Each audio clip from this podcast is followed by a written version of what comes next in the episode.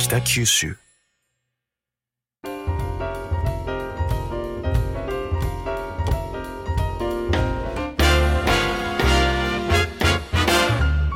おはようございます。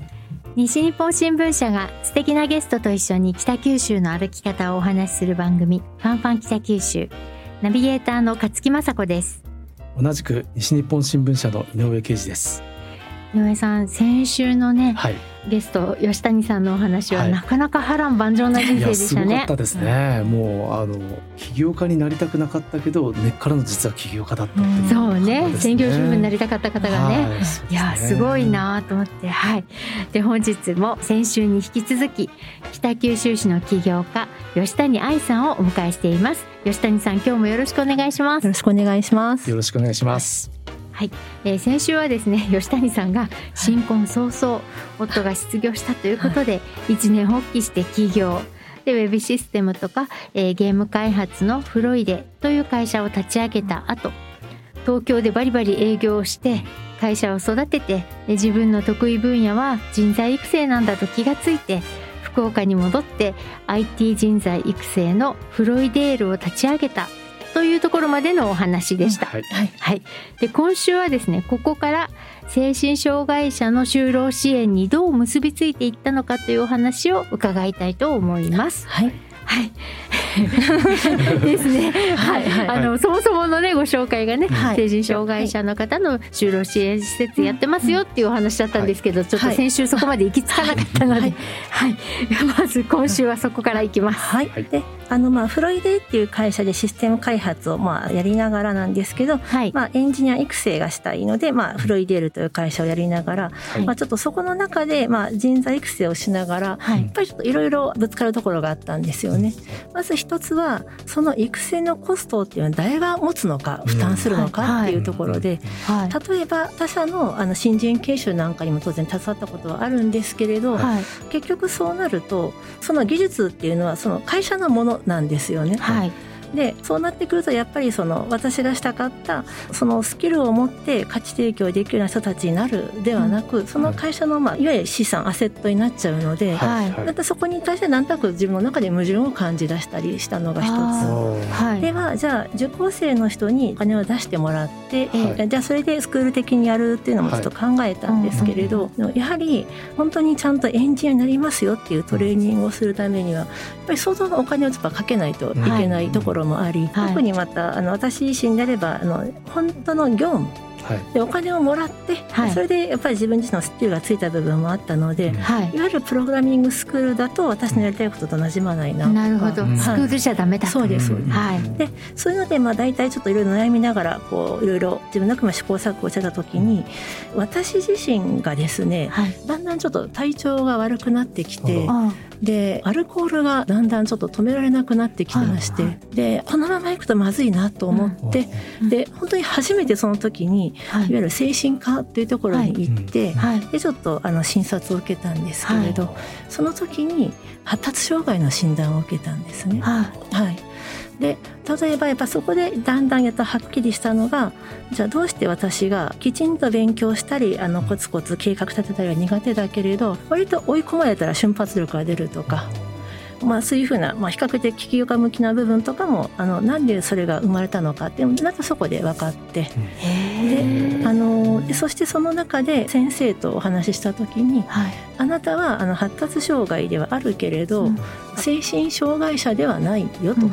うん。なぜかというと発達障害はそのそれで周りの人が受け入れてうん。社会で生きていけるんだったらはい。ただの個性なんです。うん。はいはい。でそうじゃなくてやっぱそこで二次障害といってはい。受け入れられずに例えばうつになったり統合失調症になったりそういう人たちがその精神障害手帳をもらいますと。で生きづらくなったのもらいますというのを聞いてはい。でその時になんとなく自分が感じてたのはこう生きづらさとか、ん。あとはあのやっぱり同じような人たちはたくさんいるんだな、はい。ということに気がつきであのじゃあそういう人たちに寄り添ってそういう人たちが活躍できるようなはい。あの場所を作った上で育成できるような仕組み、うんあそれなら私絶対作れるし、うん。あこれ私しかできないとうん。思って精神障害者はい。の人たちにですね、まあ、実際その一応国からの支援を受けながらはい。就労してもらって、はい。もしくはまああの施設を利用してもらって、はい。IT のトレーニングを受けたり、うん。まあ、実際仕事を通してスキルをつけていただいて、ええ。あの一般就労につなげるっていう仕組みをうん作ろうと思い立ったことになりますね。はい。あそうなんですね、あそれで精神障害者の就労施設っていうことだったんですね、はいあいや私はなんかこう先週のお話ではニートとかフリーターの方たちが自己責任って言われて、その不条理な目に遭いながら、でもなんとかスキルをつけたいって頑張ってるって、でその延長線上にまたもう一グループその不条理な目に遭ってる人たちとしてはい。精神障害者を考えられたのかなと思ったんだけど実はご自身のその発達障害のご経験から、うん。まあね、社会と折り合いがつけられなかったら、さらにそれがまたね、精神科で通わなきゃいけなくなることもあるから、はい。そういう方たちの活躍できる場作りだったんですね。そうですね。あとはその私自身が思ったのはあの氷河期の時に、はいあのフロリダで採用できなかった方々はい。はい。がやっぱり多分生きづらくなって、はい。そしてまあそういうふうな精神障害を発症するというふうに私は捉えたんですね。あであればじゃあそこに対しての,、まあはい。あのセーフティーネットではないですけれども、はい。そういう人たちに対して IT テクノロジーを学んだり、で就労の機会を得て、はい。そして価値提供できるような仕組みを作りたいっていうのもやっぱこの時にはっきり、はい、うん自分の中でイメージすることができましたね。あーはい。そういうことなんですね。それで、うん。アイフロイデという就労支援施設。そうです、うん。はい、はでこの精神障害の人たちっていうのも、はい。まあ、そのいわゆるグレーゾーンって言われる人たちも、はい。まあ、ニートって言われる人たちも、まあ、普通に就労している人たちも結構それは線で区切られてるわけではなくて、うん。割と地続きというか、はい。グラデーションになっていて、うんはい、そこはすごくあの自分の中でも確信がありましたので、うん。はい。はい、そういう人たちに対して腫れ物に触るようにではなく、あのきちんと向き合ってお話をして、ええ。でスキルをつけたらあのこんな風な生き方ができるよっていうことなら伝えられるかなというふうに思って、あのそこははい比較的はい思い通りに行きましてスムーズに今行ってますね。はい。なるほど。いやあのちょうど吉谷さんの前のゲストはい。が、あの演劇をやってらっしゃる有方翔太郎さんという方なんですけどね、はいで彼が本当同じことをおっしゃっていて、はい彼もなんかうん。統合失調症とかですね、そのの方方のための、えーはい。ワークショップをなんかはい。愛媛県でされてるそうなんですね。はい。で幻聴や幻覚が見えます、聞こえますって言ってるけど、うん。でも何がんその正常な状態、何が異常な状態かってわからないって。でもしかしたら自分も幻聴聞こえてるかもしれなくて自分気づいてないだけかもしれないとか、まあ、人数的に聞こえてない人の方が多いからそっちがマジョリティみたいになってるけど実は逆転するかもしれないとか、はいはい。そういうことをおっしゃってたんですよ。はいはい。で今の吉谷さんの話もまさに、ね地続きの話ですっていうのはそういうことなのかなと思って。ですね、あの本当にそういう意味では昔はそういう人たちがあの要はフューチャーされなかったんですけど、今はそれこそホリエモンの多動力ではないですけれど、はい。はい。やっぱり褒められる評価されるんですよね。はい。で私のさっきお話ししたその東京で羽田空港で営業方法を考えて行ったとか、はい。ええ。もう当時ボロクソ言われましたよ親からも。う何考えてんのとか。あまあ親は心配でしょうからね。はい。ただ今やっぱこういう場になって、はい。あのすごいですねとか、うん。やっぱあの突破力とか褒めていただくんですけれど、うん。はい。そういうふうに時代の流れで、うん。あのもともとマイノリティだった方が、はい。の能力や考え方価値観が必要になる瞬間っていうのは確実にあると思うんですよね。はい。はい。そういう意味では守ってあげる人ではなくて、はい。まあ、一緒の目線で一緒の場土上に立って、はい。でお互い足りないところは助け合って、はいもうできるところは助けてもらってっていう関係性を話施設では、はい、意識して作るようにはしてますね。はい。なるほどですね。はい。い、や本当それも有方さん確かにおっしゃってた。はい。はい。だからその教える教えられるじゃなくて、うんうんうん。補ってもらってる。はい。自分に聞こえないものとか自分の中で想像できないものをうん相手からこうもらってるって言ってたはいので、はい。吉谷さんのおっしゃったこともまさにそうだなと思って、はい。あのそういうお話が聞けるっていうのはすごい私たちにとっても嬉しいことなんですけど、そうですねうん、なんかやっぱりその吉谷さん自身が教えられてるなとか、補ってもらったっていうようなことはよくあるんですか、もうもういつもですね。あもうそれこそその3年前にうちの施設に来てはい、はい。その方はもう20年間引きこもりの40歳の男性で。はい。はい、プログラムテストもすごく不安だ心配だ、怖い怖いって言ってた方なんですけれど、ええまあ、コツコツ勉強されて、はい。プログラムテストっていうのはそのバグを探すあそうですそうです。テスト。はい。そはい彼はもうバグ探すだけではなくて、うん。バグを直してプログラムを書けるようになって、はいはい。はい。へで今は私ちょうどまた後でお話しさせていただくんですけどあの北九州市でやってる、ーはい。まあ、リカレント授業でこう週一講師をしてるんですが、はい。彼が私の先生ですね。こうあ私に彼にはここなんて書いたらいいって私は聞いて、はい。そこはこのロケートっていうのを使ってですねとか、今どんどん新しい技術が出てきてるので、彼の方が新しい技術に対して時間も取って勉強してるので、彼に教えてもらってます。はい。そうですか、はい。い、やね人材育成をしてた立場の吉谷さんが今教わってる、教わってます教わってます。なんですね、はい。でもなんかやっぱりそのうん。コミュニケーションの取り方とかではいはい。難しさを感じたり、うん。こう自分で工夫しなきゃなとかいう部分もあったりするんですか、そうですね。まああのなくはないですけど、うんむしろ私は健常者とのコミュニケーションの方が困っちゃうことはありますね。あそうなんね。はいはい。うん。うん。あこれ言ってよかったのかなって言わない方が良かったのかなっていうのは感じます。けどはい。むしろその場所にいる方々ははい。感じないことの方が多いかな。うん。むしろ安心するというか、はい。そうなんですね。基本的にはきちんとあの兜を脱いで向き合ったら向き合ってくれる人たちばかりなので、はい。ええそこでものすごく何か悩んだり、うん。こう困ったりっていうことはないです。うん。はじゃあ今そのうん。アイフロイデの、はい。まあ、業務自体は順調にいってる感い、じ、そうですね。はい。ただアイフロイデで仕事を受注しようとすると、はい。やっぱりその障害者施設なので、はい。やっぱりそのじゃあ金額安くていいだろうというふうなああーもう世間はそういう目で見ちゃってるわけですね、はい。実際には能力が高い人が働いてても、のはい。なるほど、はい。うん。そしてあとは僕は君たちを助けてあげようみたいなこう一段上から来られる方がいて、うん。それが悪いとかではないんですけれどやはりちょっとうちの流派さんたちは割とみんなあの優秀で頭がいい方も多く、はい。まあ、生活保護ではなくて自分でやっぱり自分を養っていきたいという思いを持ってこられてる方が多いので、はい。ちょっとやっぱうまくいかないんですよね。はい。それであのフロイデギズモという会社をですねはい。そのためだけじゃないんですけども立ち上げてはい。で今その会社が仕事を受注してはい。フロイデギズモという会社はあのフロイデのちょっとちっちゃい版のですねシステム会社として立ち上げましたので、はい。まあ、そういう子が仕事を取ってはい。そしてそのアイフロイデにですねはい。あの仕事を発注するというスタイルで今割とスムーズに順調にいくようになってますね。なるほどですはい。ね、じゃあアイフロイでは営業はしなくていい。あそうですそうです。うん。という方なんですね、はい。ここでねやっとフロイデギズモという会社の名前が、はい出てきましたけれども、まあ、これも吉谷さんが社長をされているとい。うことですよね、はい。だからフロイデグループって全部でいくつあるんでしたっけ？え四つですね。うん。はいはい。フロイデとフロイデールとフロイデール。とアイフロイデとフロイデギズモになるほど。はい。4つですね。はい。はい、でフロイデギズモというねまあ比はい較的新しくできた会社、こちらはその社会人向けのリカレント教育とかやってる会社、はい。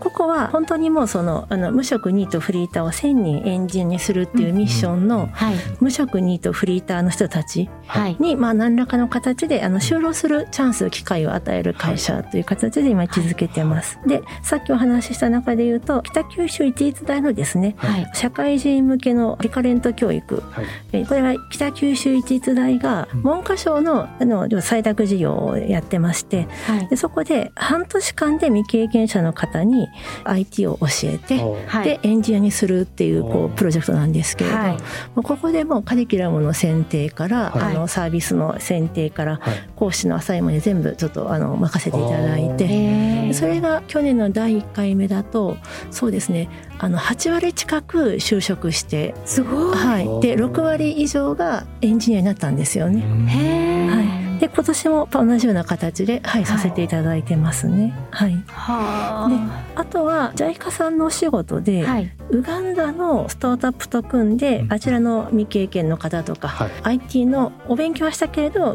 業務経験ない方々はい。にあの要はお仕事を発注するというオフショアのプロジェクトをちょっとさせていただきましてただこの時はもうあのウガンダの方がめちゃくちゃ優秀でしたね。あ。のほんでここにあアフリカのウガンダですよね。そうですそうです。はい、はい。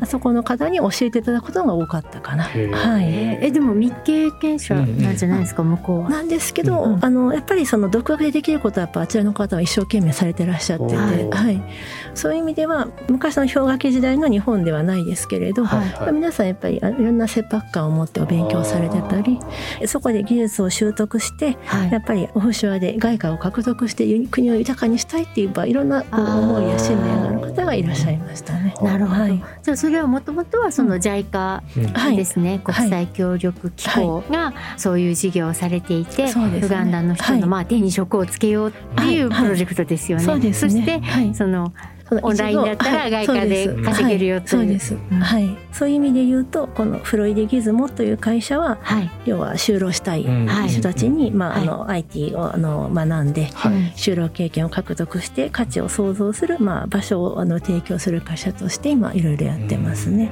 なるほどですね。で実際フロイデで働く人もいますし、はい。はい。まあ、フロイデギズモに来てくれる人もいますし、うん。はい。あとはまあ全然違う会社に行って、うん。まあ、そこでやはりまたあのお仕事の発注の話とかうん。人材採用の話とかにも発展はしていますね。あはい。じゃあそこを巣立って別の会社に就職したけど、そこがフロイデギズモに仕事発注してくれたのがはい。いい循環になってるわけですはい。ね。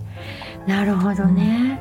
あとなんか障害者雇用のマッチングか何かもされあて。そうですね、ははい。いこれはやはり今あの障害者の法定雇用率がですね、はい。はい。あの非常に今厳しくなってて、はい。はい。で2018年からは精神障害者もその対象になったんですけれど、はい。企業の雇用義務ですはい。ね。はい、ただやはりまだ企業様の方もその精神障害者の人を雇用してどうやってこう要は活用していけるのか、はい、これなかなかその辺がやっぱりまだ試行錯誤されている段階で、どうしても現場が疲弊しがちになっちゃうという課題がありまして、そこで、まあ、昔のフロイデの時にまあよくしていただいた東京のお客様からはい。吉谷さん今障害者雇用をしてるんだったら、はい。例えば雇用はうちでするし、はい。お仕事もうちから出すので、はい。その今アイフロイデ、はい。もしくはフロイデギズモにはい。働く場所を用意してもらってでそこで要はあの仕事をしてもらうののサポートをするっていうことはできないかっていうご相談があって。はい。雇われる方の障害者の方からするとリモートワークしてる感覚？あそうですそうです。はい。東京のはい。会社の名刺もらうけど、はい。はい。東京に行かなくてよくて、そうです。はハイフはロイデに毎日出勤すればいい、いそうです。でも、はい。お給料は東京の会社からもらえる。はい。ああ、はい。なるほど。そういうマッチングなんですね、はいえそれ何人ぐらいいらっしゃるんですか？えねー、と今ですねちょうど3人ですね就職して、あの働いてる人たちいますし、え今西田様からですね、えはい。もうちょっとそのスタイルをちょっとさせてもらえないかっていうあのお問い合わせをいただいてますね。なるほどですね、でも働く側からしたらね、はい。そのわけわかんない東京に越さなくてよくて、はい。うん。し知らない人の中で働かなくていい、はい、まね、居心地のいい北九州ではい。そのまま働けるからすごいありがたい。リモートオフィスすね。はいそうですでどうしてもやっぱりあの障害者の人は環境の激変にやっぱりとても、まあ、弱い人が多いので、はい、そういうふうな施設場所はですねはい。施設であったり、まあ、はい。近くに、まあ、あの今までの福祉メンバーが近くにいるよという状態でお仕事ができるというのはとてもやっぱり安心してみんなですね働けるようなのでちょっとこの形はちょっともう少ししっかり増やしていきたいなとここは仲間が欲しいなと思ってますね。そうですね、はい。これがなんか広がると、はい。障害者の雇用の場が一気に拡大しそうですよね、うんうんそう優秀な方もたくさはいい、るわけだから、本当にいます。うんはい、ね。はい、それってなんかその1万人幸せにするプロジェクトから言うと、うんはなんか国も豊かになりますよね、そのはい、そうですね。まあ、そこが最終目標といいますか、うん。まあ、はい。国というか、本当はその日本という国が豊かになるためには、はい世界もならないといけないんですよね。はで、これはやっぱ私は子供ですごい感じたんですけど、はいはい。自分の子供だけ幸せってやっぱ成立しないんですよ。あ。うんそその周りにやっぱ幸せな子供たちがいないといけないし、幸せな親がいないといけないし、うん。みんなが幸せになるこう、はい仕組みを作らないと自分の子供を守れないんですね。はい。はい。確かにそうですね、うん、みんな幸せだったらいじめとか起きないからですね。そうなんです。ねはい。うん被害者にも加害者にもならない。はい、そうです。そうです。はいでそういうふうな形で豊かになったらはい。あのそこで何らかのリターンはあるはずなので、はい。当然その国の政治やら何やらでええ。うまくいかない部分もあるんですけど、はい。人と人とのつながりの部分であれば必ずそれはきっと返ってくると私は信じてますので、まあ、あのそういう意味で少しでもこう住みやすい世の中を作っていきたいな、はい。それはもう求められたらもうどこでも行こうというふうに思ってます。へえ。あの、フロイデギズモっていうのははい。どういう意味、うんドイツ語あそうですね、はい。フロイデっていうのはあの喜びという意味で、はい。これは父が決めたんですよね。はい。はい。はいお父さんの会社でしたからね。はい。はい。はいギズモというのは英語で、まあ、仕掛けとか仕組みとか、あはい、そうう。いう意味になります。はい、でうん。やっぱ私が最初、まあ、フロイデを作ってそれからアイフロイデをはい作った時に、本当はすぐにフロイデからアイフロイデに発注できるようにしたかったんですけれど、やはりそのフロイデの人たちからすると、うん。やっぱいきなり社長が作った障害者施設に仕事出せって言われてもそれで何かあったらどうするんだとか。やっぱ怖い不安だっても当然あったので、でもまあじゃあそこをこううまくこうあとつなぐというか、うまくいい関係ができるような、はい。あの仕組みですね、はい。そういう仕掛けを作るところにこのフロイデギゾムになってもらおうと。いうことで。はい、そうですね。はい、なるほどですはい。吉谷さんが、はい。まあ今ねそのグループ4つの企業ありますけれども、今後チャレンジしてみたいことってありますか、そうですね。そういう意味だと、もうこれもまあずっと私の変わらない夢なんですけれど、なんかこの千人ミッションっていうものをですね、できたらあと7年後かなはい。にはちょっと達成したいなと。7年。はい。はい。でそのタイミングでちょうどですね、はい。娘が18になるんですよ。はいたら私は娘と一緒に大学生になりたいなと。私あの結局その4年生大学行ってないんですよね。はい。で短大もほとんど通ってないというか こう、まあ、遊んでばっかりだったので、うん、ただやっぱりあのなんていうんですかねやっぱり授業しながらやっぱりい。ろんなところに引っかかるところってはい。やっぱりあの自分自身の教養なんですよね。はいウガンダの授業ももう少し英語が喋れてたらとか。あーそっちの方ですね。ただそれでもやっぱり後で振り返った時に最初にそういうことをあの私自身が知ってたらはい。もうちょっとうむかいったのにスムーズにいったのになと。はい。ちょうどこの前後してですね、はい。今は相談役なんですけれど古典ラジオっていうラジオのあの、はい。深井さんっていう方がですね、まあ、取締役になってくださって、はい。その方からやっぱりいろいろレクチャーというか教えを受けるときに、はい。本当にその凡人は経験から学ぶ、はい。あの賢人は先人歴史から学ぶっていうのをもう痛感してですね。はい。でやっぱりまあ間に合わないと言われようとやっぱりもう一回ちゃんと勉強したいと。なるほど。はあそうい。うこと、はいい、や古典ラジオ深井さんはまさにこの番組のはい。ディレクターをやってくださってる樋口さんとね、あはい。一緒に古典ラジオやってらっしゃる方ですけれども、はじゃあ吉谷さんはその深井さんの教えというか、はい。はい。そこからやっぱり大学なんだと。そうですね、うん。やっぱやっぱあの教養大事だなというのは本当に、仕事云々は関係なく、はい。はい、あの本当に豊かな人生というか、はい。自分が生きてきた意味っていうのをちゃんとあの見つめるためにも勉強は大事だなっていうことはすごく思いましたね。もう具体的にははい。どどこの学部に行きたいとかあるんですか、そうですね。今思ってるのはええ。まず教育工学情報処理そしてあの経営学。はい。よく自分がよく分かんないままやってきたことはい。を振り返ってはい。私がやってきたことは何だったんだろうとはい。はい。うのをもう一回ちょっと見直したいなと。はい。ある意味こうすでに学んでいらっしゃった部分やではありますよね、もう経験を通して実践でね。実践ででですねを通してですね、なのでそれをきちんと体系化してみたいな。と。ははい。いはい、学問でこそううです。裏付けするみたいな。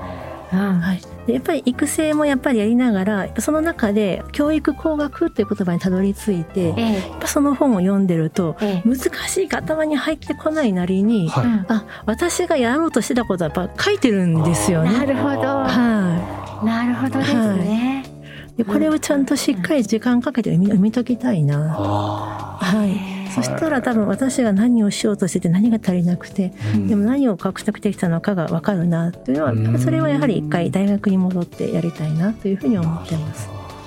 はい。なんか素敵な目標ですね、はい。7年後。はい。はい。ね、お嬢さんに負けず劣らず深い学びができそうな。ねそうですね。はい。えでちょうど今だいたい300人ぐらいの人をあの、はい。エンジニアに育てたので、えはい。はい。あと700人。1年100人か。うん。とか。そうですね、千人育てないといけないからですね。えなのでちょっとそこはそこで、はい、ちょっとはいあの真剣にきちんとあのもっと加速度をつけて、はい。でもあの品質を落とさずにエンジン育成できる仕組みをこれからもいろいろ試行錯誤しながら作っていきたいと思ってます。なるほどですね。